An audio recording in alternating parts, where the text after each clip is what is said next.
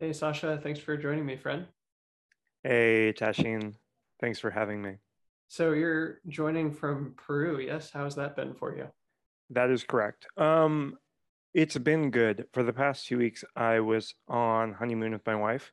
Um, she's now in a different part of the country um, for fun reasons that I cannot disclose. And I am in Lima, mostly just hanging out and like eating ceviche and occasionally getting some work done.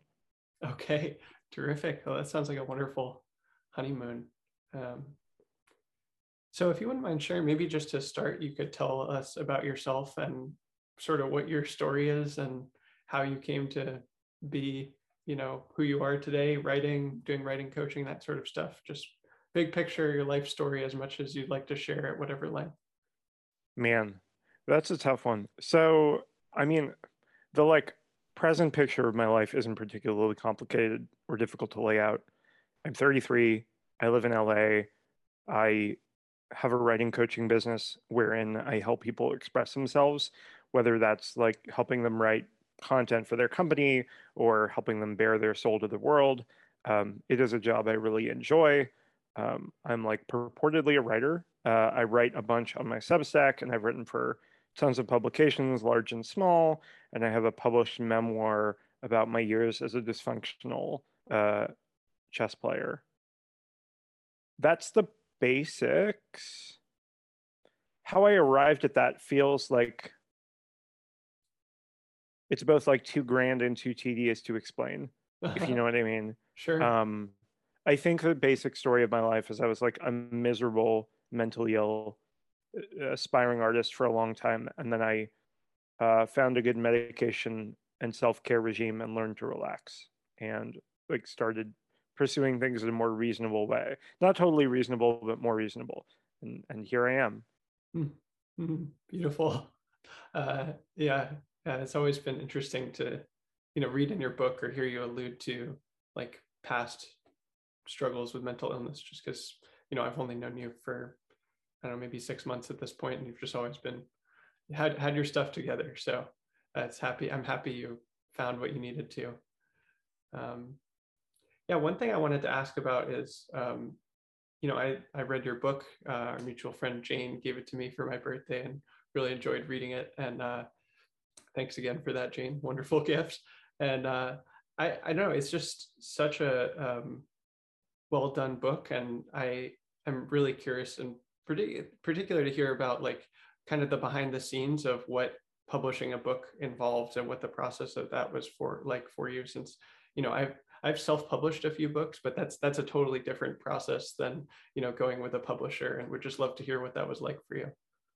Sure. Um, so I think the biggest difference, and this is something that is like totally obvious to both of us, but I think is not obvious to a lot of people, is that going with a publisher of any size makes the process a lot more collaborative, um, which has positives and negatives, right? The positives are that um other people take care of you and you don't have to do everything yourself. The negatives are you lose some control and the process is sort of lengthened.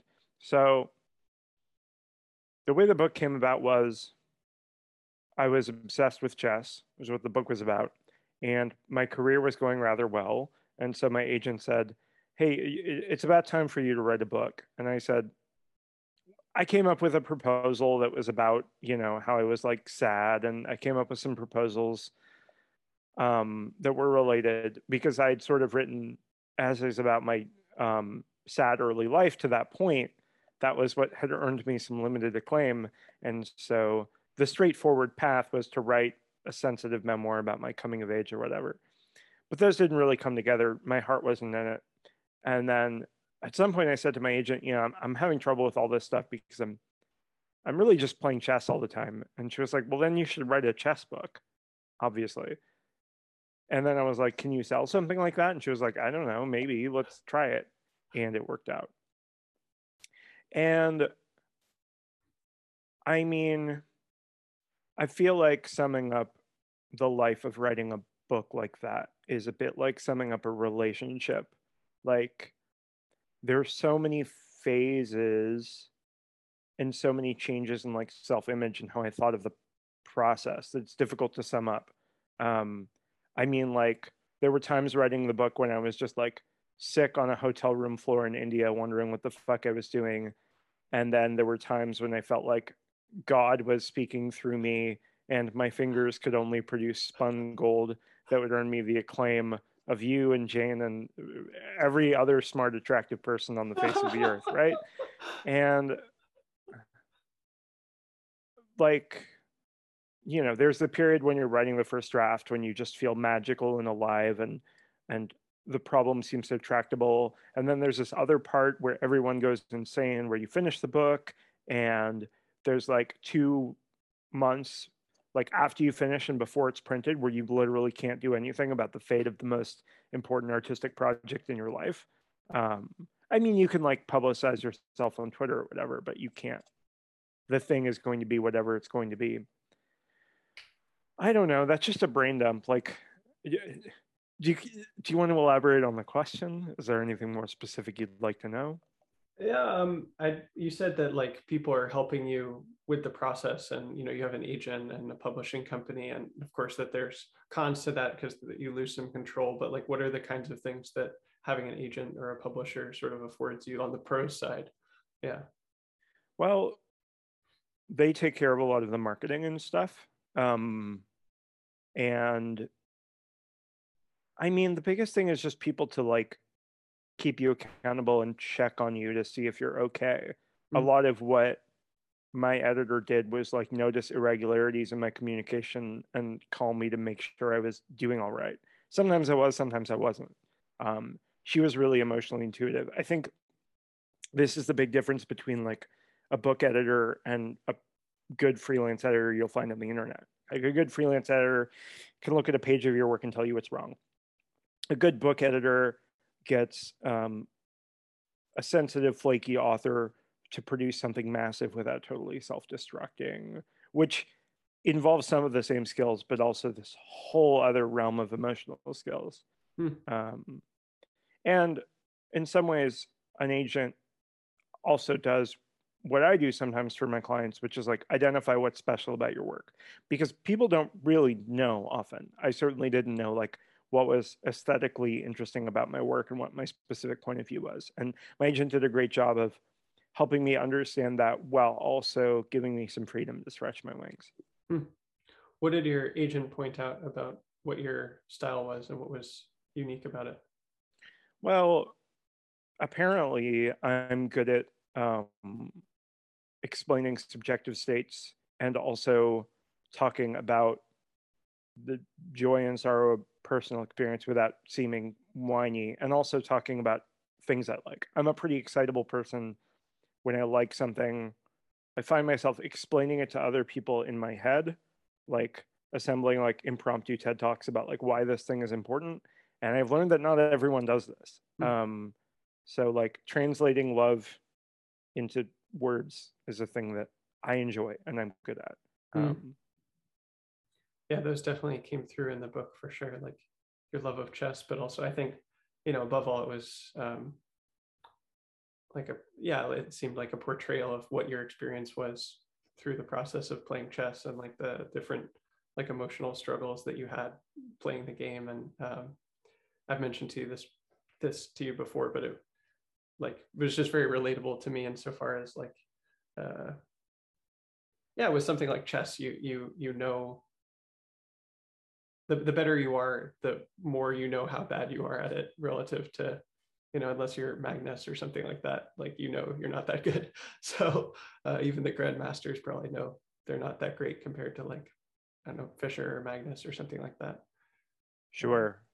I mean, um, I was just watching a, a video by my chess teacher, Ben Finegold, um, last night, and he was talking about how like everyone is horrible at chess. It's just like, the world champion is the least horrible person and the next person is slightly more horrible on because the game is just too complicated. Like everyone makes blunders in retrospect seem obviously dumb, but you know, you know, like even the great, the, the formerly greatest supercomputer on earth was made to look silly by the new one Alpha Zero. So, you know, even like Stockfish, which I can run on my phone if I want to beat every great chess player who's ever lived, pales in comparison to the next thing. So right. Chess is like that. It's infinitely beautiful, but also totally frustrating in that complete mastery always eludes you. Yeah, and there's a whole like territory of emotions that comes with that that I feel like you really brought out. And uh, yeah, that was that was delightful to read. Um, yeah, tell me about sort of similar with the the writing coaching. How did you start doing the writing coaching, and what's that been like for you? That's an easier story to tell. So um, it's good. You know, the hardball question, the softball question alternation is key to making people feel both important but also comfortable. Um, so uh, a couple of years ago, I was making money sort of by writing content on a freelance basis, which I sometimes liked, but sometimes didn't like. Um, it can be good money, but then sometimes you find yourself like writing a blog about like luxury pool cleaning systems for like what ends up being thirty bucks an hour because you procrastinate endlessly and like you just hate your life. Um, and, uh, you know, as a result, like, you know, doing work you hate sort of poisons your whole life, right? So my whole life was poisoned, and I was like uh, lazily and hatefully drifting through beautiful days in Los Angeles. And then to stop this, I sort of started working with a performance coach. And I never worked with someone with like coach in their job title before. And he was tremendously impactful. Chris Sparks is his name, by the way, if you're looking for a performance coach. He's excellent. Um, he's like really expensive, but for good reason. He turns people's lives around. Anyway, um, not only did he turn my life around, but I also discovered that like coaching was a thing. It was like, oh, you you can have expertise and then put that word next to your name and then charge people for money for that expertise. And then the market will decide what your expertise is worth. While I, during my early days as a writer, I sort of assumed that I would teach writing at a university one day, but I hate writing, teaching the way it's normally done. And I hate universities, and I hate having a boss. And so the idea that I could just go out there in the world and say, hey, I have skills, see if people would pay for them, was incredible. I started with a friend of mine, Arie, um, who was great to work with because he's like phenomenally talented and has interesting things to say, was stuck at an impasse. And then it proceeded from there. And it's been my full-time job since January. And it feels great. It's like a, a way to play positive sum games with my life. Like I get to watch people I help express themselves in new ways, and then that becomes contagious in a different way. And yeah, it's a wonderful profession. Mm. Mm. Yeah. I imagine that there are some trends in the kinds of things that people come to you for. Have you, have you noticed anything like that? And what are, what are those sort of buckets? Well, a lot of people are hesitant to start. That's just a, a huge problem. Like they just stare at their laptop and they wonder like what to do. And they, the, the blank page seems like a a hideous monster, just like a mirror casting all of their insecurities back at themselves. And many people get stuck there for like years. Um, or they like write something and then they hate themselves for it. And then they get stuck there for years. Uh, the advice I have for that kind of thing is pretty simple and shared across clients. I'm actually thinking about making like a little course about this. Um, I used to think online courses were stupid and they were all a scam and that writing school was a scam. But then I took Michael Ashcroft's Alexander Technique course and I was like, oh, uh, online courses can be minimal and super useful and um, reasonably priced. So I'm going to do that. But on the other hand, there's that. But what's really powerful about coaching, I think, is that on the large scale, people's problems look similar. But on the small scale,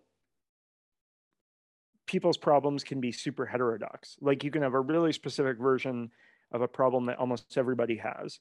And what's great about coaching is I can spend time with people and sort of tunnel into their specific version of some problem that's plagued humanity forever. Mm-hmm. Um, so the, the, the, the broad trends are identifiable, but the specificities are real, what really matter. Hmm.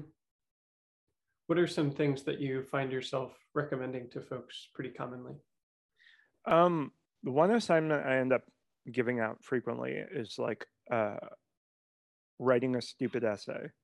So like, so like a lot of people take themselves too seriously, and um, you know, you're a big fan of like non-coercion and like non-doing as a general principle, and that applies to writing too, in that we are all sense-making creatures. It is our birthright. It's one of the things that defines us as an animal. Like, it's as much a human trait as like walking upright is.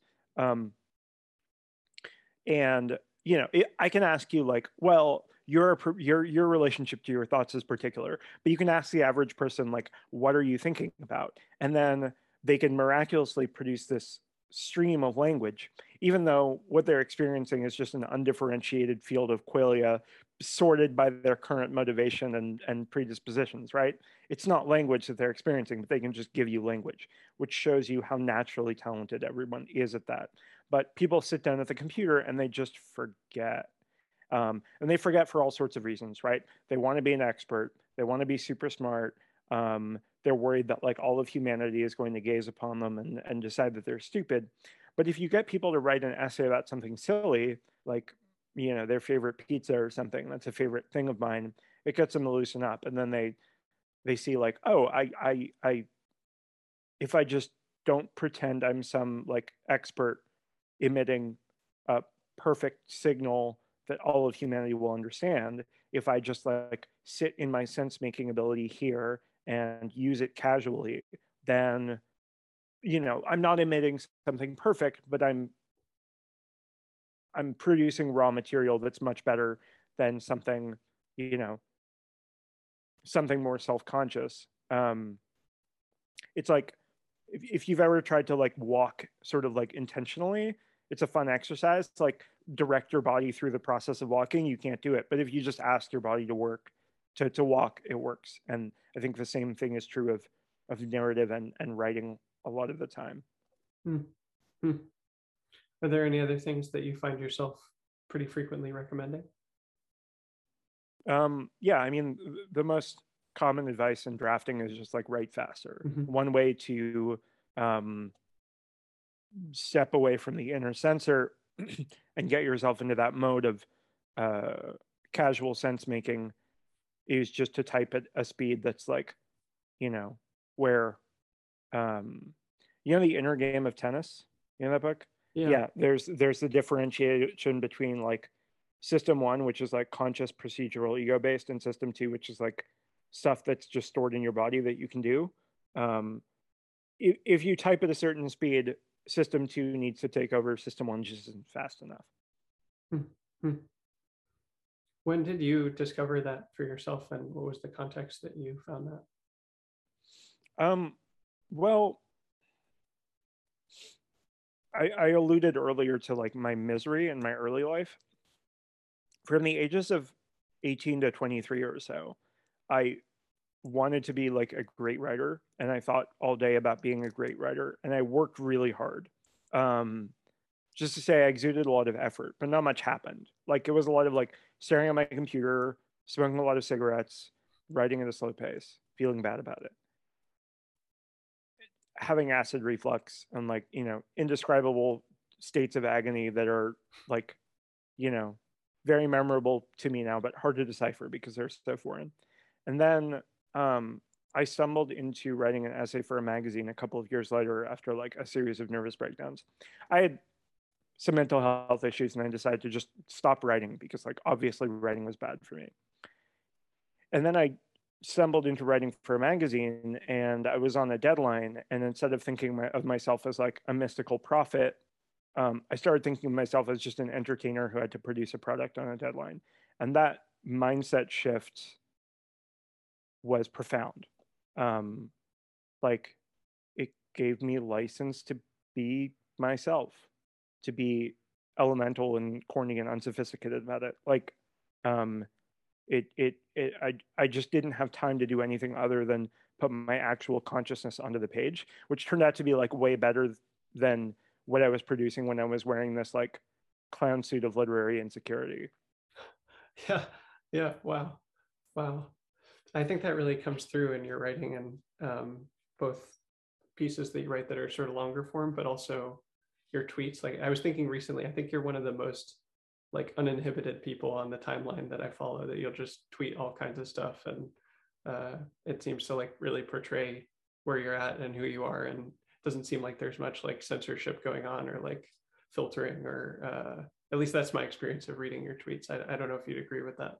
Well, there's tons of censorship in my tweets. Like there's there's lots of stuff I think about that I don't put there, but mm-hmm. um, there's, you know, everyone has to censor some part of their mental life, um, because like that's just communicating with people, um, and like being a social being. But I try to at least get an accurate sense of like what the bounds of self-censorship actually need to be. And I think like the amount of stuff you have to censor is much smaller than most people imagine, especially if you're like a wacky solopreneur, right? I mean, like I I, I have friends who work for like K P M G and shit, and they can't tweet anything. Their self-respect, like um, expression is very limited. But for a lot of people, they're false boundaries they're imposing, and mm. they would be, they'd have a more fun time in life if they just like tried to not have to be a different person in all segments of their life. You know what I mean? Mm-hmm, mm-hmm. So that sort of, I, I imagine that sort of mindset is what led to, for example, you like, remember a while ago, you like live tweeted your acid trip, which I was like, most people don't don't do that. And uh, yeah, what was, what was in your thinking behind that? Well, I have mixed feelings about live tweeting my acid trip, because mm. in some ways I was trying to do something which you should not do, which is recapture the past. Um, like very early in my life on Twitter, I had an acid trip. It was like a very mild acid trip, and I live tweeted it. It was back when I was living in Toronto, and it was the amount of acid where I could just walk around and think funny thoughts about things and not be like too um, discombobulated. And people loved it, and like a local curator, while I was doing it, like put together a playlist for it, and people listened to the playlist. And then like I ran into people and I tweeted about them and they tweeted back at me. It was this whole like great social media fourth wall breaking experience. Um, it was just a goofy fun time. And this time I ended up taking more acid than I'd taken before, and the whole thing sort of like devolved or evolved, depending on how you're looking at it, into a trip that was like me thinking about my motivations for live tweeting an acid trip, which had something to do with artistic expression, but also had something to do with me like wanting to present myself as this like quirky, interesting guy. And so I thought for the entire time about how to decouple my like ego or like self-image management system from what I was expressing, um, which just sort of looked like me sitting in a mall in Glendale crying while mm-hmm. talking about my inner conflict with uh, my wife. Um, that was too intense to tweet about, so I ended up just tweeting like the first hour. Mm-hmm. Mm-hmm. Yeah, that makes sense. That makes sense. Uh, hmm. Imagine even that's a valuable experience, though, even if it was like unpleasant or uh, not what you were aiming for originally. Sure, I learned something from it. I think Um, you know, there are layers and layers of disinhibition and getting to know yourself and like why you're expressing yourself. And I think I had never fully come to terms with the extent to which I developed my expressive ability in order to like be an interesting guy, like be mm. an interesting object out there floating in the world. And there's nothing wrong with that as a motivation, but that also means you're sort of like dragging around this fossil of yourself and like mm. showing it to people, and you you have this illusion that like that's what makes you interesting or valuable, and then you're you're always sort of tap dancing for the world. And that acid trip ended up being like a an excavation of why I was doing the acid trip, which is related to that, obviously, um and so it was very productive. Just the tweeting about it wasn't particularly productive, but I'm yeah. glad that people enjoyed it. Yes, um, people seem to like it. Yeah. Um, I, I think that's such an interesting just examination of kind of like the internal workings of like why you would be interested in something like writing or maybe chess or, you know, whatever it is that that's certainly not just you, but I can look at my own mind and see similar things at different times. So um, yeah, coming back to the coaching though, I we talked a bit about sort of like the what you recommend to people, but I'd also be curious to hear from you, like how you think about coaching when you coach people, like what's what's your style and how do you approach that? Just less, you know, less with the specifics of what you're coaching and more how you work with a person and how you think about that. So it's evolved super rapidly. Um, when I started coaching and I was working with people like like Jane, for example, um, I came to it with a bunch of really structured ideas about the kinds of things I would say and when I would say them. Because I've had a bunch of like philosophies I developed over the years about various parts of the writing process and how you should think about things, which were not bad philosophies, I think. Like, I think I, that was a passable way to approach things. It helped people. But the more I did it, the more I realized that the most profound experiences in coaching were sort of unscripted. Um, because like, people don't know what their problems are. People don't even know like how to define their problems or how to think about like what a problem is for them, right? Because that requires thinking about what you want to achieve and why you want to achieve it, which is something we don't think about um, ever. So, or like some people think about it a lot, but we're in the habit of just sort of like following a stereotyped conception of our life and not stepping back and like looking at like the magma underneath the crust, right? And so now I think that my primary duty as a writing coach is to get to the core of like why things are important to people and then to go from there. Now that's, so, I mean, sometimes I'm just working on like helping people write content for their business, which is fine. But I think like most of my clients, my public image isn't particularly like businessy or polished. Um, and so people come to me usually when they're not super businessy in their interests, when there's some like thing holding them back. I want to find out what that thing is. That can also be true in polished businessy contexts. Um, that's sort of a rambling answer. Hmm. So you're trying to I've never detect... talked about this out loud, and it's very important, which makes it difficult. I think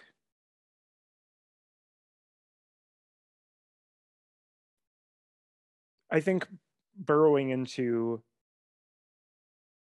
the psychological life of expression for each person and finding out like what it is that's stopping them from bringing their entire self to the page is the most important thing. And then there's stuff like, once you find that essence and you can get it out there, um, how can you mold it into a more graceful user experience? Because that's part of it as well, right? Like, just like being totally uninhibited is a necessary first step to producing great writing, but it isn't the last step. Mm-hmm.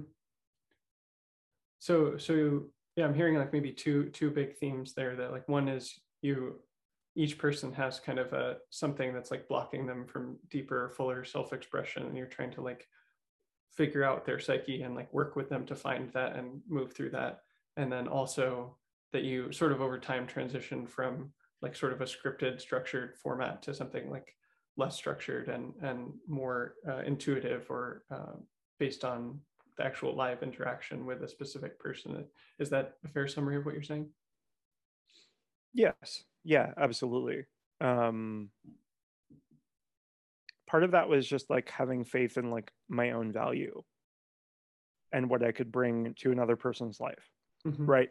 Like I'd sort of productized myself in that there were like various pieces of wisdom in my brain.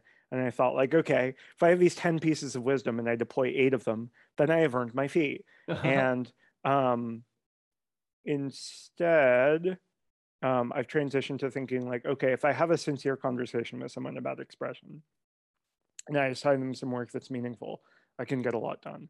Mm-hmm. Mm-hmm. I'm trying to think how to ask this. Um, I'd be curious to hear, you know, I did a thread a while ago of like kind of summarizing what my experience working with you was like, and uh, partly so that I could remember the things, just like, because I went through like all our emails and conversations and assignments and stuff, and just wanted to kind of like internalized that and figured by putting it out there, that would be helpful to others. But the way that you're talking about this, like that you're, um, you know, like you said, people don't really know what they're coming for. And so I'm, I would be kind of curious to like debrief what your perspective on that was and like what the experience of working with me was like from, from your perspective, like um, both not, not necessarily about me in particular, but like I'm a, I'm a live person that you've worked with that you can uh, feel free to talk publicly about because this is my podcast. And I, I'm kind of curious what your experience of these kinds of situations is. Well, you were a great guy to work with. And talking about people's problems being undefined, I mean, you're the first like professional contemplative that I've worked with. And professional contemplatives are like very, very, very good at mental inventory. It's kind of all you do, right? So um, your sense of what was going on was unusually well-defined. Mm-hmm. Um, that said, there were still like surprises involved. Like one of your mental instincts I remember very quickly was this sense in which you like had to register your benevolent intentions on the page, mm-hmm. right? Mm-hmm. There was a sort of attitude where you had to like, you were really worried about being like a good influence on people, which is good, working for the benefit of all beings, which is great. And so you wanted to put in like, in every action you did, like, it was for good, for a good reason, and that, you know, you didn't think anyone was bad. You weren't leveling any criticism. And one of the things I, I, I had fun pushing you to do that you did very well was to get you to realize that you just have a very positive vibe as a person. Nobody's going to think you're some like scurrilous villain from your writing, honestly. And um, you can achieve another level of presence on the page when you sort of like drop that self-image management layer and just like report the mm-hmm. contents of your being from moment to moment.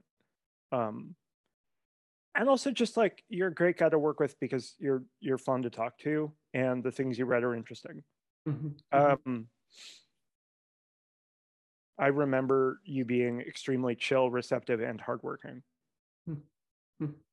Um, I want to say that thing about image management, like, I think that's a huge problem for lots of people. Like you, you, you're really worried about people like not seeing your complete vision of yourself on the page when that's not really the point, mm-hmm. you know, like mm-hmm. I still struggle with that. Like I still occasionally realize like, oh, I'm wearing some clown suit or another when I'm writing this thing and I have to take it off.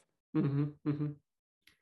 Yeah, I'm reflecting on it now. I think that that, like a lot of what we worked on was sort of like uh, storytelling and, and memory, memoir pieces. And, um, you know, I, I don't think that tends to come up as much with sort of the more like informational pieces that I write. But I think since we're venturing into like stories about my life that were like pretty vulnerable, I was like, oh, yeah, the, the clown suit.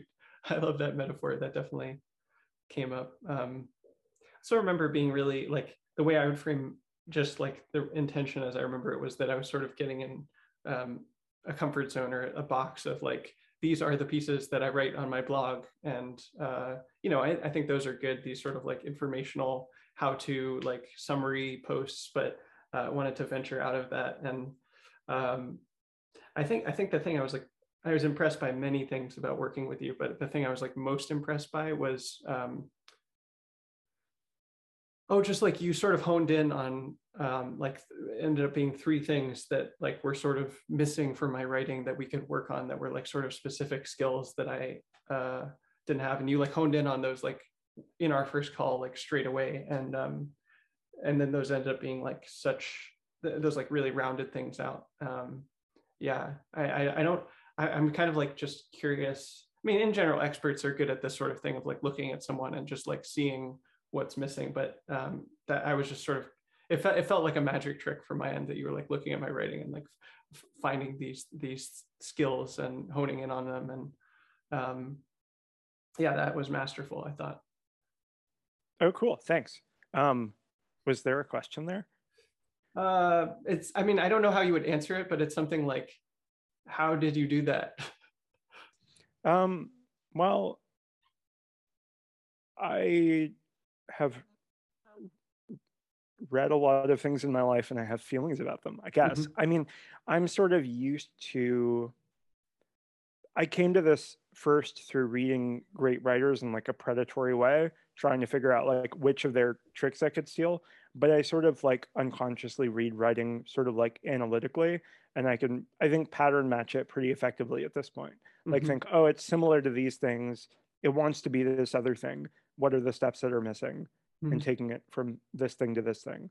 Um, also, like, I think I had a longer, it took me longer to find my like voice than like almost anyone else I know. But that process being so lengthy and miserable was kind of good in that um, I spent a long time sort of slavishly trying to imitate different people.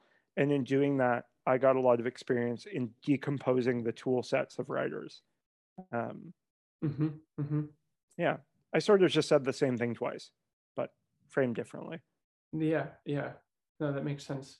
And that, that was a, a lot of what we ended up doing. And I loved that you had like specific passages that you could point to so often, of like multiple passages that were like, here's demonstrating the thing. And that made it so much easier to sort of like absorb and work on the skills that Uh, you were pointing to. And it was a lot of fun to, um, I don't know, uh, like you sort of gave me these assignments of like, write about this thing, but it was like in the style of this and use the skill. And uh, it wasn't just like for the sake of writing about the specific story, but also to like practice a skill. And that, um, I don't know, I just hadn't really had, and I don't think I ever had a writing assignment like that in school. And it was just like a, felt like it was like at a challenge level that was like interesting and exciting to me. So um, yeah, I really appreciated that a lot.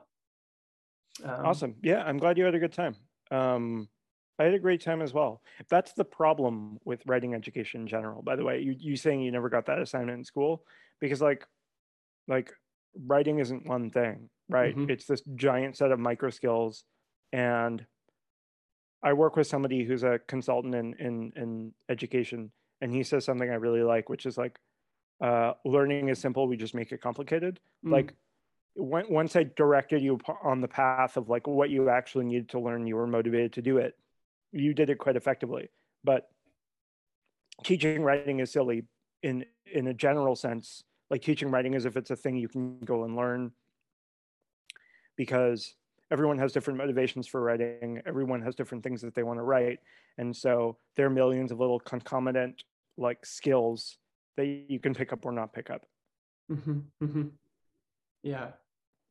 I think that feeds into, I remember you wrote a while ago in one of your newsletters about, uh, I think it's called Bloom's Two Sigma problem, and just like kind of talking about how one-on-one education or coaching is like a lot more effective than like a classroom setting. And I would just be curious to hear you talk more about that, and um, like how you, maybe like how you've discovered that in your own experience, what, what that's been like. Well, we all sort of know that classroom um, learning is just terrible. There are a few geniuses who are like amazing lecturers or amazing teachers who manage to overcome it. But I mean, even then, learning is tied to motivation. And humans are very good at learning when it's tied to motivation. We want to do a thing, and then we pick up all the necessary skills to do that thing. Um, in a classroom, like, you're usually motivated to get a credential. And so you're just trying to like min-max to find like the eighty twenty, like what's the least amount of effort I can put in to go and chase this brass ring. And like great teachers in a classroom setting manage to instill a sense of community and togetherness in the room that motivates you to do something like out of love. Um, but you shouldn't have to make people fall in love with you and each other to make learning effective.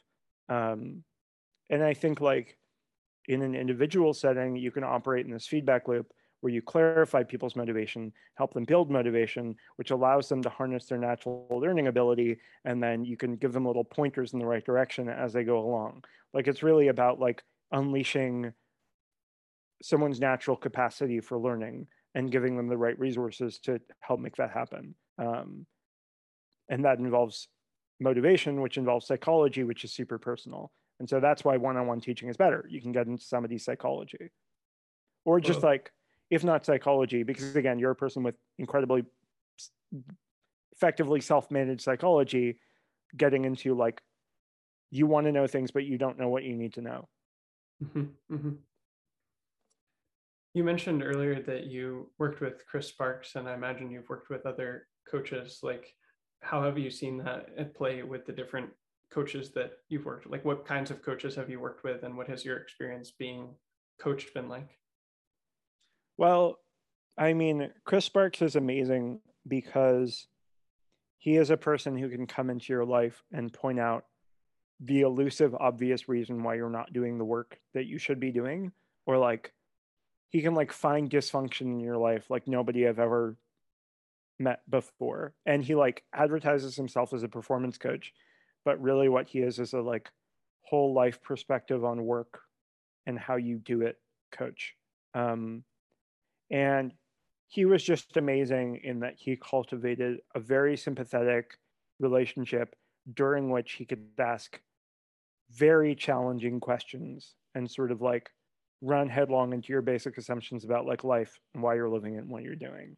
And that was a big model for me. And I tried to build the same thing into my relationships with students. Like, I mm-hmm. want them to know that like I love them and I want the best for them, and that like things are safe with me, and therefore I can ask some really big questions and dive into deep things without it being seen as like a personal attack, you know? Mm-hmm. Mm-hmm. Yes. Yeah, that makes sense. Um, huh. If you don't mind sharing, what kinds of things did you work on with Chris? Well, the biggest thing was he noticed that my schedule didn't reflect my priorities and then asked me why. And that was really weird. Like, I just sort of like drew up a to-do list every day based on my like perceived obligations and then did them without thinking about like designing my life in a way that actually reflected like my passions and who I wanted to be in the world. That was a big one. Um, and also just like looking at my life as a series of systems non-judgmentally, rather than like getting up and thinking, doing a bunch of things well or poorly, and then getting to the end of the day and thinking, oh, I'm awesome or I'm terrible, depending on how much like free will I exerted during the course of the day, thinking about my life as a system and then trying to design that system such that I would produce the appropriate behaviors at appropriate times, sort of non-judgmentally, um, like looking at myself as like a fluid going between different containers and thinking about how to arrange the containers, rather than just being like caught up in the river and thinking, what the fuck is this river doing? Uh-huh. you uh-huh. know? Yeah, yeah, that makes sense. Huh. Um, you know, so you're, you're sort of doing, it seems like from the outside, sort of two things now. You're doing writing coaching, but you also have your own writing practice. What are you aiming for with your own writing practice uh, at this time? Um, well, I think it's just like sincerity. Um, on an ongoing basis, this is something I stole from a friend of mine, Misha Globerman, who's a, a, a genius uh, facilitator and negotiations expert. And um, it's a principle that he extolled that I'm also aiming for, which is like trying to be as much who I am in as many different areas of my life as possible. And that extends to my writing practice um, in terms of like, you know, there's a danger when you're writing on the internet and you're writing for an audience in like noticing what people respond to positively and trying to like make naively empirical judgments about that. Like, you write something about psychedelics and you're like, oh, people like when I write about psychedelics, or you write about, you know, some other thing, and then you like pattern match, when I find that what people actually respond to is like sincerity and passion. And so like trying not to let the number of little hearts next to a post influence the next thing I write. Um, mm. That's what I'm trying to do. And do the same thing in my writing coaching as well. Trying to bring who I am on that day to that client on that day, rather than like, you know, um, like running the imitation Sasha algorithm and like producing the person that that dictates I should be. Yeah, totally, totally.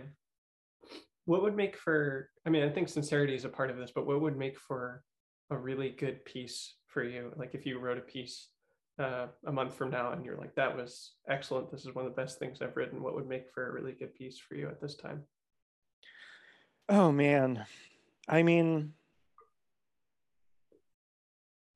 that's tough, because one of the things you learn when you produce a lot of creative work is that you can't control other people, and something that you hate, other people might respond to very well. So it's like how it's very difficult to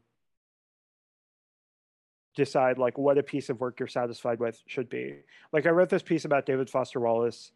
It was super long. It took me a month. I hated it. I begged the editor not to publish it. She published it. It won a Silver National Magazine Award, and it was like seven years ago, and I still get letters about that piece today. So like, should I be, be like satisfied with that? I don't know. It's a mystery. There are subjective writing experiences I really enjoy, but I think the most I can ask of myself is that I continue producing work and I continue trying to produce honest work and sort of like disentangle it from individual outcomes and individual experiences. You know what I mean?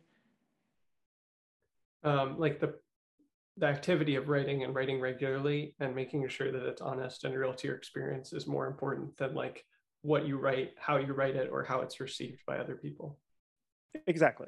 Like trying to keep my eye on like the process and like enjoying the process as much as I can, rather than thinking like, oh, this is good, this is bad, because there's only so much you can control. Mm-hmm. Totally, totally. Um, If I had to press you though, say, say, just imagine in this scenario that you did write something a month from now and you did end up really liking it. You're like, yeah, it was sincere and, and you know, you enjoyed writing it, but like, you're like, that was a good piece. Like, what would that, I, I guess part, part of the reason I want to ask is just get a sense of what your sort of aesthetics are for writing and how you, it seems like sincerity is a huge part of that, but I, you know, there's a lot of different kinds of sincere writing and uh, sure. Yeah, just say a little bit more about what would look really good to you, uh, respect, irrespective of how it's received or whatever, like, yeah. Well, there is irreducible aesthetic satisfaction. Like when I look at a paragraph and I just think, that sounds nice. So a period, a piece where there are lots of irreducible moments of aesthetic satisfaction, I think that's nice. Um, it's just sort of a pleasing like mental gustatory experience, right? Um, I like pieces of writing where I get to bring lots of different tools and different parts of my brain to the table. Um, one thing I'm doing that I've, I've really enjoyed that my followers on Twitter don't see is that I've, I'm writing a bunch of like prose poems for a, a gallery in Sweden. Um, they have shows, they show paintings, and they have writing about those shows, but they don't like traditional art writing. Neither do I. So I just produce like wacky prose poems for them, and usually those are both like descriptive, but also abstract and evocative. And I get to spend a lot of time like being really nerdy about the texture of the language, which is totally different than writing on like Twitter. Um, and so I think I wouldn't say that there's like one part of my writing life that's the best. I think it's, I, I'm enjoying myself the most when I have different varieties of aesthetic satisfaction. My Twitter looks one way, my essays look a different way. Um, my art writing looks a different way, and they're all reflections of different parts of my brain. Mm, I love that. Yeah, that makes a lot of sense. Um, I've been playing with like different, um, like sort of venues for my writing recently. Like I do morning pages, and I'm still doing sort of the like blog posts that I've written over the years. And, uh, but I've also have these like shorter, like thousand word essays that I've been writing. And then of course there's Twitter, and Twitter is a whole other animal, and uh, just like different sizes and shapes, and like uh, I, I totally get what you're saying of like just having that breadth of sort of your inner experience covered with different places to put your writing. Um, yeah, I, I am curious, you've been reflecting on this quite a bit recently in your newsletter, but just to hear more about what your experience writing on Twitter has been like and having an account there, like um, yeah, what, what's that been like for you? Um.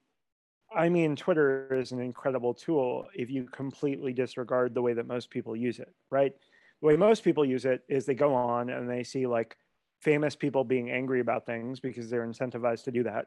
And then they try to be like a mini version of that where they get upset about things and get into fights with people and like follow trending topics. Um, However, there's another way to use Twitter where you just go on there and you sort of like emanate vibes, and then you cozy up to other people whose vibes you like, and then you end up like creating a genre of person around yourself, which are like, like the people who follow you and your stuff regularly. And then you make friends. And then also like that, it's a virtuous learning environment in that you get a lot of feedback and you get it very, very quickly.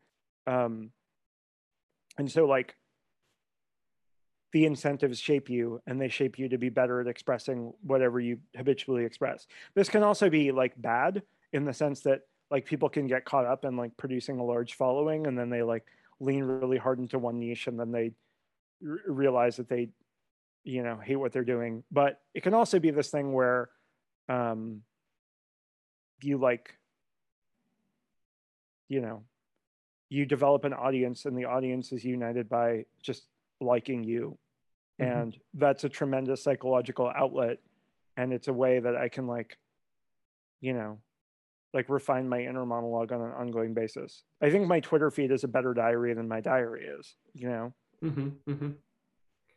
I- I'm smiling because I- I'm remembering that you had a thread a while back, and I'm going to paraphrase it poorly, poorly because it was it was really captivating how you wrote it, but it, you were sort of, it, it started, I think it started with like a tweet that was like, here's how I got to six thousand followers or something. It was like, here's my tips, you know, one of these like par- sort of parodying these like thread things. And then it was like describing uh, sort of, it was like ended up being kind of a memoir piece of like your life, and just like how messy and irregular and nonlinear it was to like have your, your Twitter account grow over time. And uh, I just thought that it was like amusing and, and um, you know, not, not, it was like, I love that you were making fun of the genre of like, uh, here's how you get a thousand followers or whatever. Um, yeah.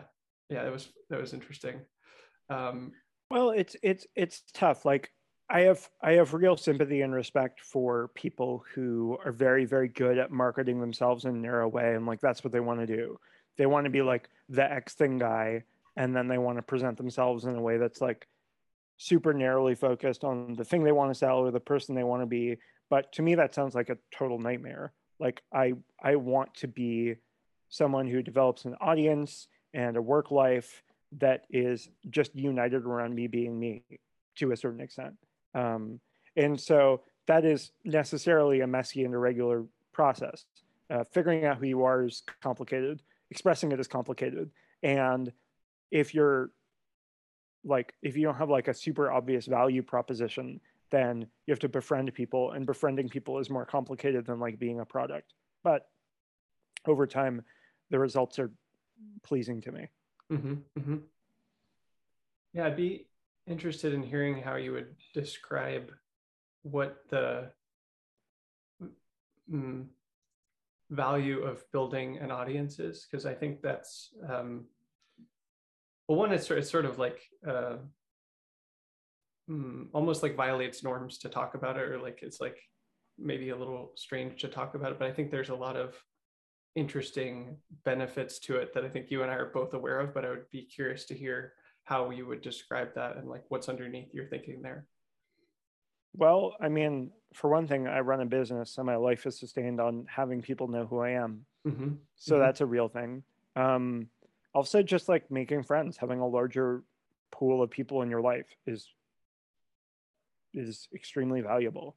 Um, I think like at this point, I've had enough tweets do well that I'm pretty decoupled from like feeling dopamine hits when the favorites are at a certain number of digits. I think it's more like, like, oh, there are more people in my life who are cool. And that's just self-evidently good. Mm-hmm, mm-hmm. Yeah, that makes sense. That makes sense.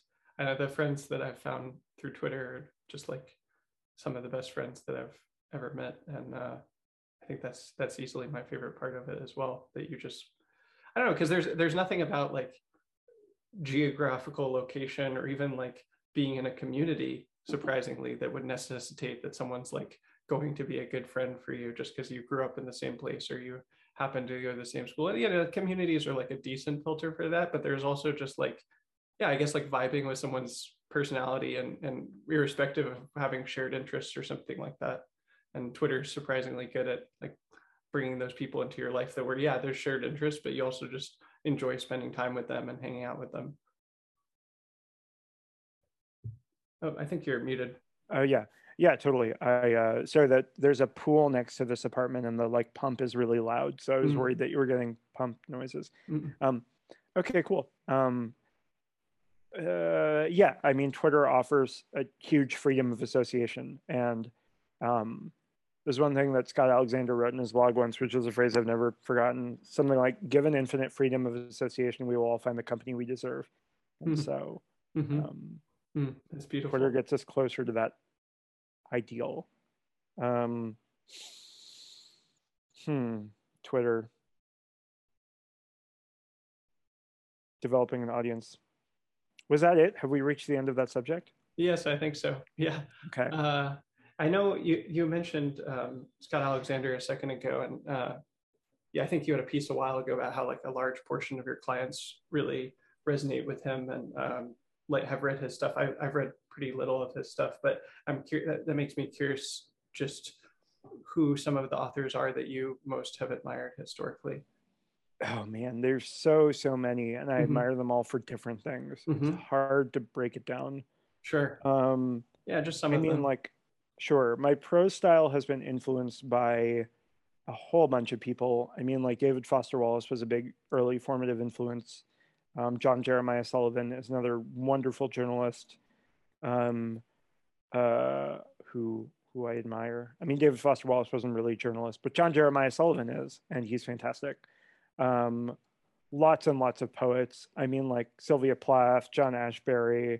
Um, uh, another early one who blew my mind was like James Baldwin. I think like people have captivated me over the years are people who are not afraid um, of like being purple occasionally or being extravagant about their language, but using it for like emotional and moral clarity, like using it to like show up rather than obfuscate, which I think is possible. Um, despite, you know, some remarks to the contrary. Um, and then there are other people who it, it impressed me in the opposite direction, like impressed me with their like finesse and, and their simplicity. Um, uh, learning to be understated is like, like the first half of my writing life was like learning to put my brain into the page in these like beautiful tinseled ways. And then second half of my writing life has been like learning to chill out about that a little bit and learning like the benefits of understatement in certain situations. Um, the person who's been most educational for me in that respect was is, is a, a journalist named Peter Hessler. He's like a freak of nature. I think he's one of the most special writers of our time for reasons I could talk your ear off about, but um, one thing is he can just like render a human experience for you in ways that are like deceptively simple. Like it seems simple, but then you walk away from a piece being like, oh, I understand what it's like to be a garbage collector in Egypt right now, which mm. is an amazing magic trick. Mm. Mm. Interesting. So, so earlier in your career, you were trying to like develop your flair as a writer and just be able to write really beautiful things. And it seems like in the transition to being understated, you're like, those are all skills that you can deploy when it's useful, but you like just want to be simple and earnest and like unvarnished when it's not necessary to deploy those. Is that kind of what you're saying? Yeah, or to like disaggregate the like the the purposes, the like uses of being beautiful from the desire to be beautiful for its own sake, mm-hmm. right? Like uh, understanding that simplicity is powerful, so is fancy metaphors, and understanding why you're doing a given thing rather than just tending towards like writing that seems like an aesthetically captivating object because that's your like value. I guess placing value in like the matters of the heart rather than matters of the dictionary, you know? Mm-hmm. Yeah, I'm reminded of like with those like three skills or so that we ended up working on, you were like, this skill is useful in this kind of a situation. And like, for example, um, we worked on metaphors and you were like, these are useful for uh, conveying uh, like mind states that people might not otherwise have been exposed to, which was sort of useful for conveying different experiences, meditation. And um, yeah, I think maybe I'd touched on that previously, in previous writing classes or something like that, but it was just so, it was like consistently a feature of what we worked on, that like these um, rhetorical skills are something that can be deployed with a purpose and not just, I mean, like, of course they're beautiful and, and compelling and so on, but it's like for the sake of something bigger with a piece, and like what rhetorical devices would help convey a piece, like both more effectively and accurately, but also you said like,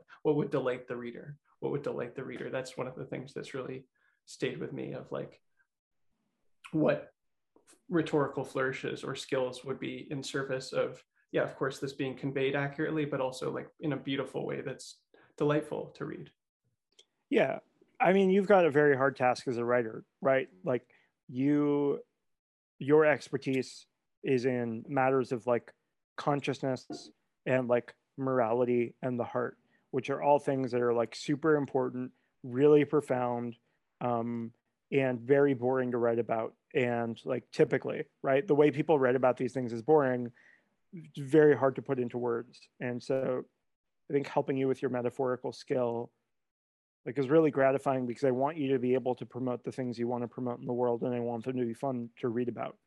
Um, yeah, and implicit in there is something that you you remarked a couple of times, which is just that like you said most spiritual writing is boring and dreadful to read, and uh, that there's just, um, oh, I don't know that you put it quite this way, but there's a lot of room for something to be much better to, and more enjoyable to read, and, and therefore like more inspiring and more useful and so on as well.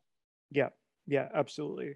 Um, Alan Watts once wrote about himself that he's like a spiritual entertainer. And I think like there, there, there, there could be a lot more spiritual entertainers in the world. Mm. Yeah, I think that is a really interesting description, both for him and yeah, it's an interesting frame to put on what I'm doing. I mean, I've mentioned this before on the podcast, but like, and elsewhere, but I'm acutely aware of uh, the limitations of my own practice. And like, you know, of course, one of the like uh, uh, questions in vogue in contemporary Buddhist circles, at least, is like, are you enlightened, and who's enlightened and who's not enlightened? I'm like, oh, definitely not. Uh, I mean, I don't, I don't know what you're talking about, but that's not me. And, but then there's still something really useful and beautiful to convey about the experiences I have had. And like, yeah, um, even if they're, oh, I don't know, like one of the pieces I wrote with you was just about how miserable meditation is and how hard it is, and uh, like some excruciating experiences I had. And I think there's a value to sharing that kind of thing. Yeah. Um, are there any examples of spiritual writing that you do really like that sort of uh, defy the, the trend of them being dry and awful? Well, Alan Watts is cool. Mm-hmm. Um, And I think I have like mixed feelings about Brad Warner. I'm sure mm-hmm. you know the, the hardcore Zen guy, mm-hmm. um, because he is an entertaining and good writer. At the same time, like his dogmatism about what, like how good Zen is, combined with like very like strident, um, basically like, I, I got into the Zen literature and it did bad things to my mental health for a long period of time. Mm. And so I have, I have mixed feelings about um, his work, which I would say to his face. I mean, I admire him a lot. And I think that hardcore meditation, maybe specifically of the kind of like, you know, very focused Zen variety, is like, can be quite bad for some people.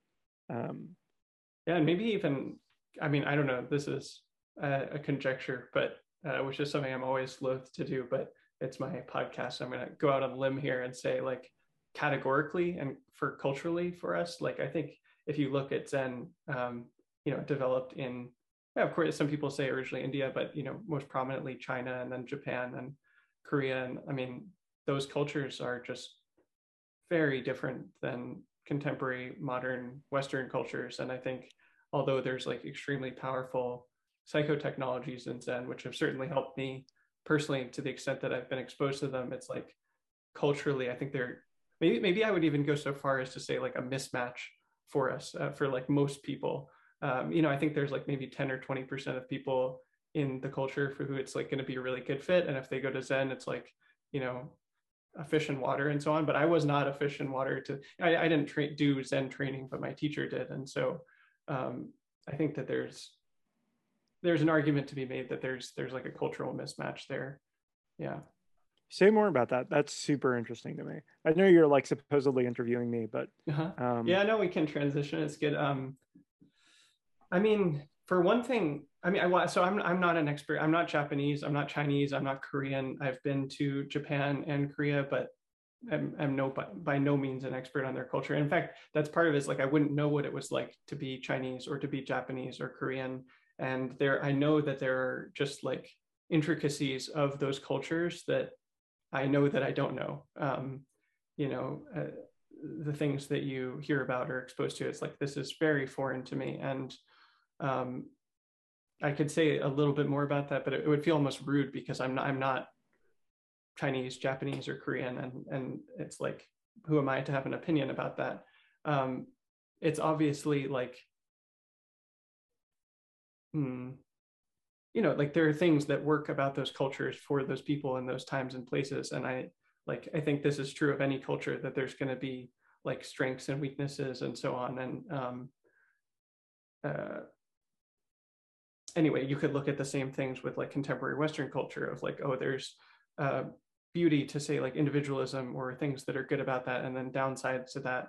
And um, I happen to know a lot more about what it's like to grow up as like a middle-class white American in the suburbs, you know, which is a totally different way of living than like, oh, I don't know, being a samurai in medieval Japan or something, or being a farmer in medieval Japan, which I think are sort of like two of the sort of primary classes that a lot of contemporary Zen is like, was originally aimed at helping. And, um, you know, I, I'm not, being a, a middle-class American is, is just a totally different cultural milieu. So, you know, in this milieu, it's like, well, I'm, people are very online, you know, they have internet access. There's like, um, you know, I think widespread trauma, and I don't know what the trauma situation is like in, you know, medieval Japan or something like that. But most people in contemporary America, I think, have some kind of trauma background to a larger extent or lesser. There's definitely people that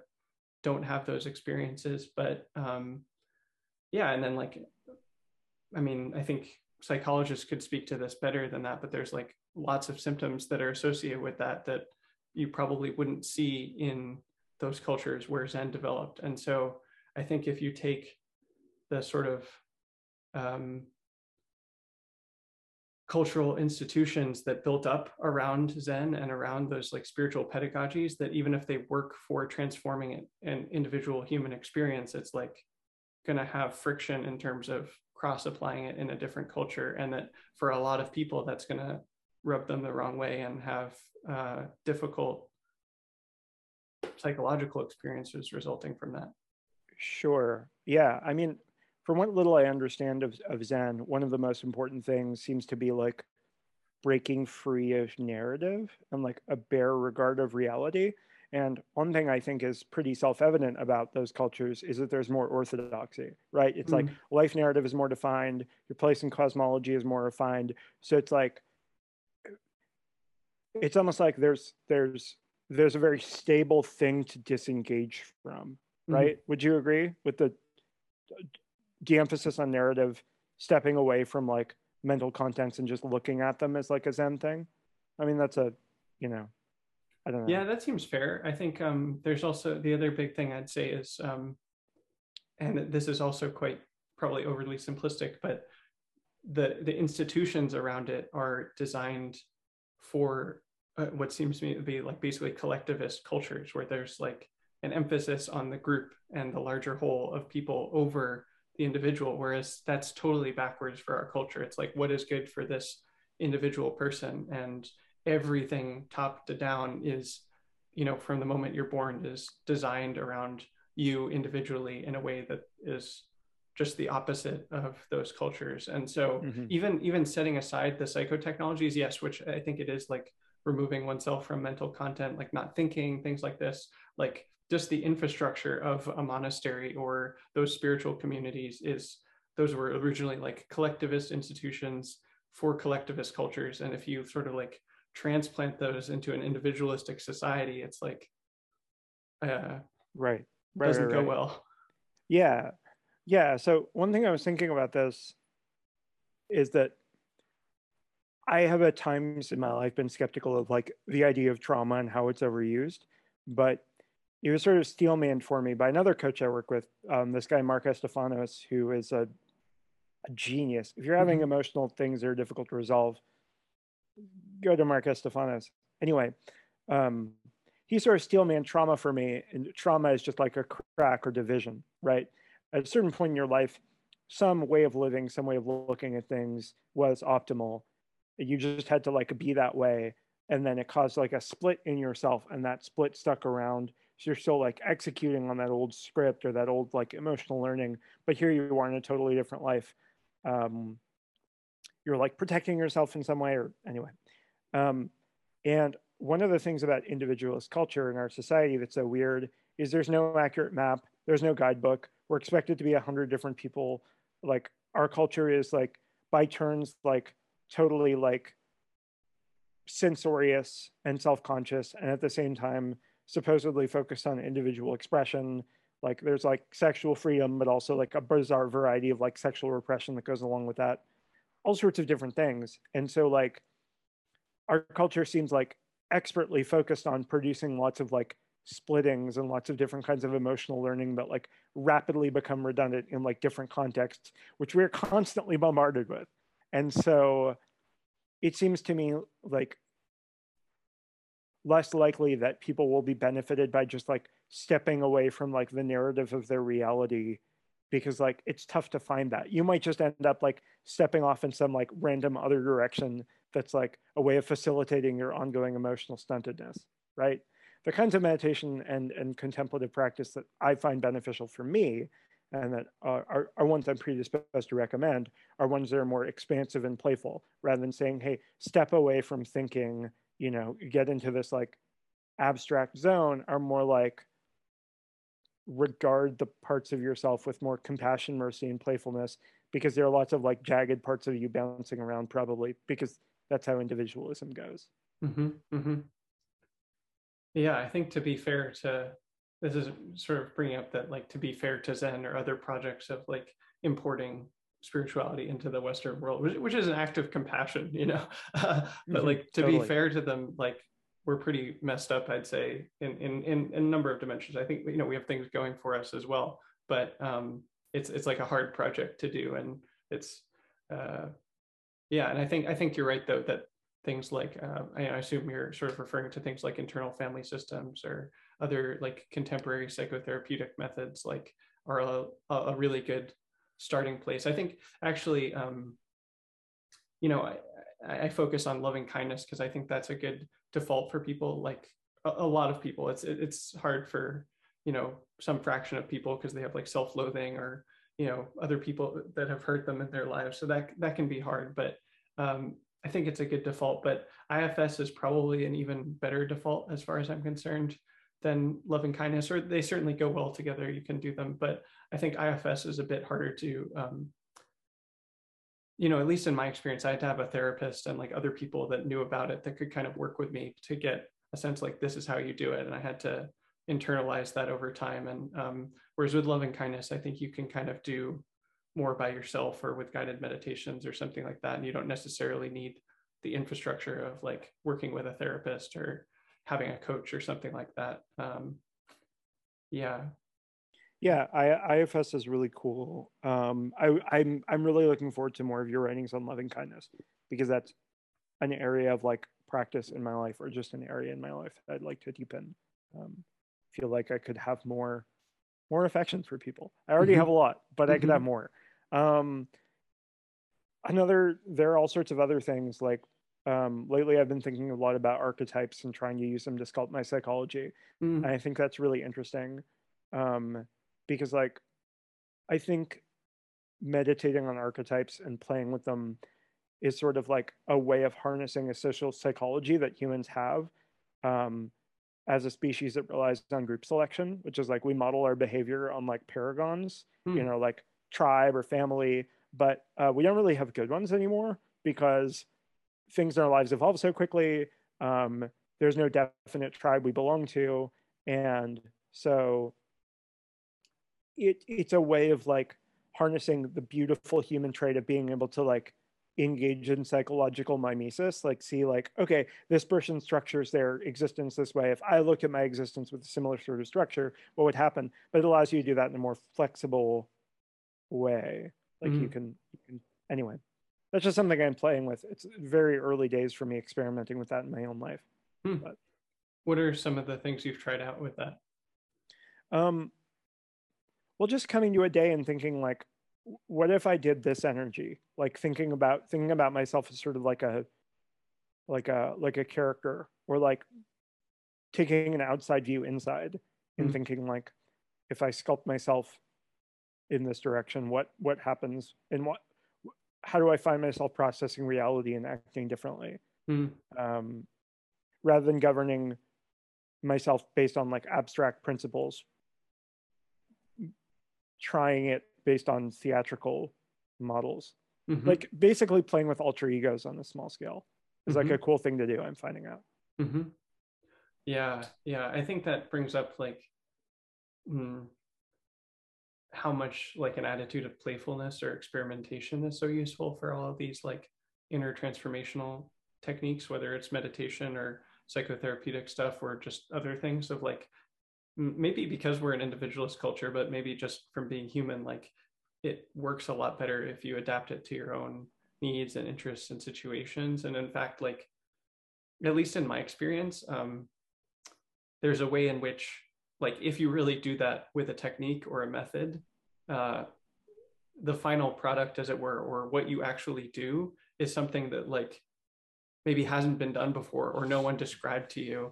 And they can kind of like point in a direction. This is what it might look like. Like with I F S, you'd start like saying like, oh, the, consider the mind to be multiple and there's different aspects of you. But then if you like go down the road with any of these techniques and apply it, like um, what it actually looks like for you is probably going to end up being something that's different than what's written in the instructions or what someone told you or something like that. It's, it's custom for you and your personality and that day even, or that moment. Um, I don't know if that, if you've had those kinds of experiences, but. Yeah, definitely. Um, there are, there are times at which it's been really nice to tell different parts of myself, hey, it's okay. You know, it's okay that you're, you know, all that like wounded child stuff, which is important. There are also times at which in my life, it's been important for me to tell myself to get the fuck over whatever I'm whining about and just to like do something, which is like a more like, I don't know, like patriarchal drill sergeant approach to things. Mm. And yeah, I think it's rare that like one or two psychological tools will deal with everything for somebody.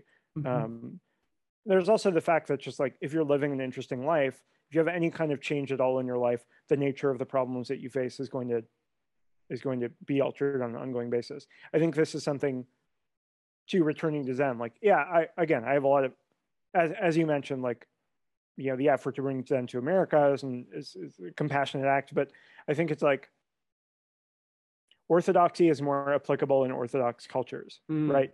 Like if there's one problem that people are consistently facing, one solution will work better. Whereas, you know, if you're facing this giant raft of novel problems as you live your life, which is, I think, a good thing to do because that, that, that, I don't know, that's what living a varied life is, different problems to solve. Then you're going to have to expect different solutions to work differently. Mm-hmm, mm-hmm.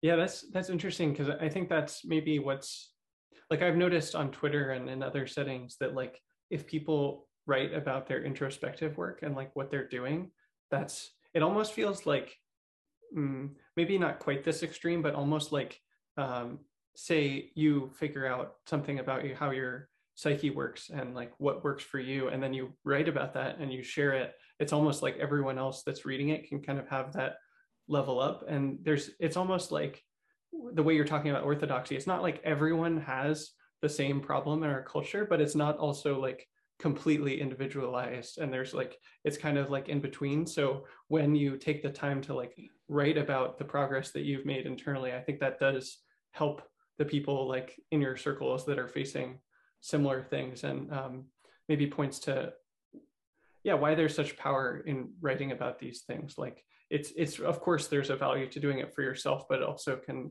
really help the other people that are sort of around you or adjacent to you facing similar problems? Yeah, for sure. Um, I, I, I'm a big believer in like a, like a salad bar approach to following advice. You, mm. you run into like all sorts of different people's experiences and anecdotes, and you just try them out and see what works. And your combination will be different from somebody else's combination. I think adding to the salad bar is self-evidently good. Mm-hmm. Mm-hmm. Yeah, right, right. Uh, I love that metaphor.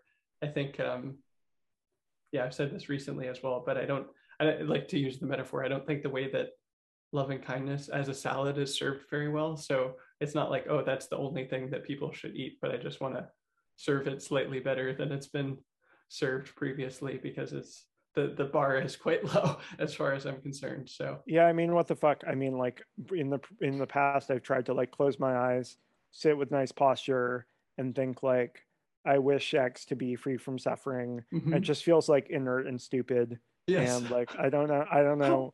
There must be some better way to do this. Yes. To approach that way of doing things in such a way that I understand like why I'm doing it and what it's gonna, anyway. So yeah, I, I look forward to your book. Yes, me too, me too. Yeah, great. Well, is there anything else that you wanna mention that's sort of near any of the things that we've talked about? Gosh, um, this has been a pretty wide-ranging conversation. Sure has. Um, I guess, like, I just want to ask you, like, why, why is, why is writing important to you? Hmm.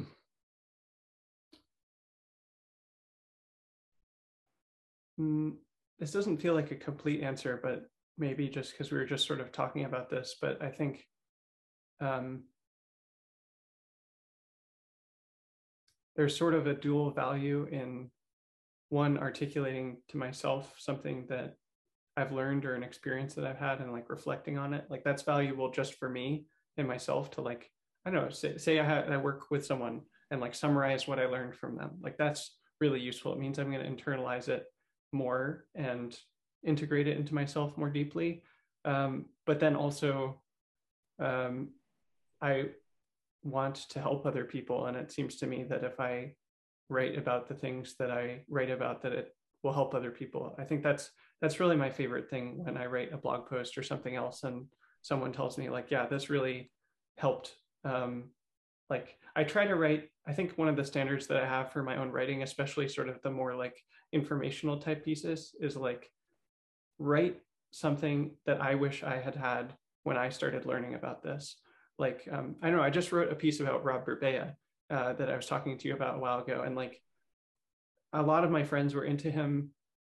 And at first I was like, not that interested in him. And then eventually I was like much more interested in him. But even then, um, I mean, he has like hundreds and hundreds of hours of recordings on this site Dharma Seeds, and it was like a little overwhelming, like where do I start and what am I getting myself into and how do I go about it? And um, yeah, I wanted to write the guide that I wish I'd had when I started, and then hopefully that's helpful for someone else as well, that they're like, yeah, I'm interested in this guy, but I don't know where to start. And um, that's kind of the standard that I have for most of my, at least informational writing, is like, yeah, one, integrate it for myself, but ideally it also helps someone that's like in a position to benefit from reading whatever I write. Cool. Yeah. Um, that's a good answer. I actually, I, I read the Rob Burbea piece, and as a mm. result, I listened to one of his uh, talks last night, and I enjoyed it. Um, mm. It was helpful for me because I also know some people who are interested in Rob Burbea, but I approached him, and I was like, he has this book with a really weird title that I think is kind of dumb. And I open it up, and he starts talking about like emptiness for ten pages. I don't understand why. I don't understand like his importance in the canon or like yes. what he's trying to do for me. And so your piece provided some really good steerage, and I, I appreciated it. Yeah. I mean, um, at the risk of overleasing your praise, I think that there's like, if you look at um, the pieces that I've done recently, like there's, mm, like I wrote three pieces with you that were more like memoir type pieces. That's a lot of what we worked on, but we we're also building the skills and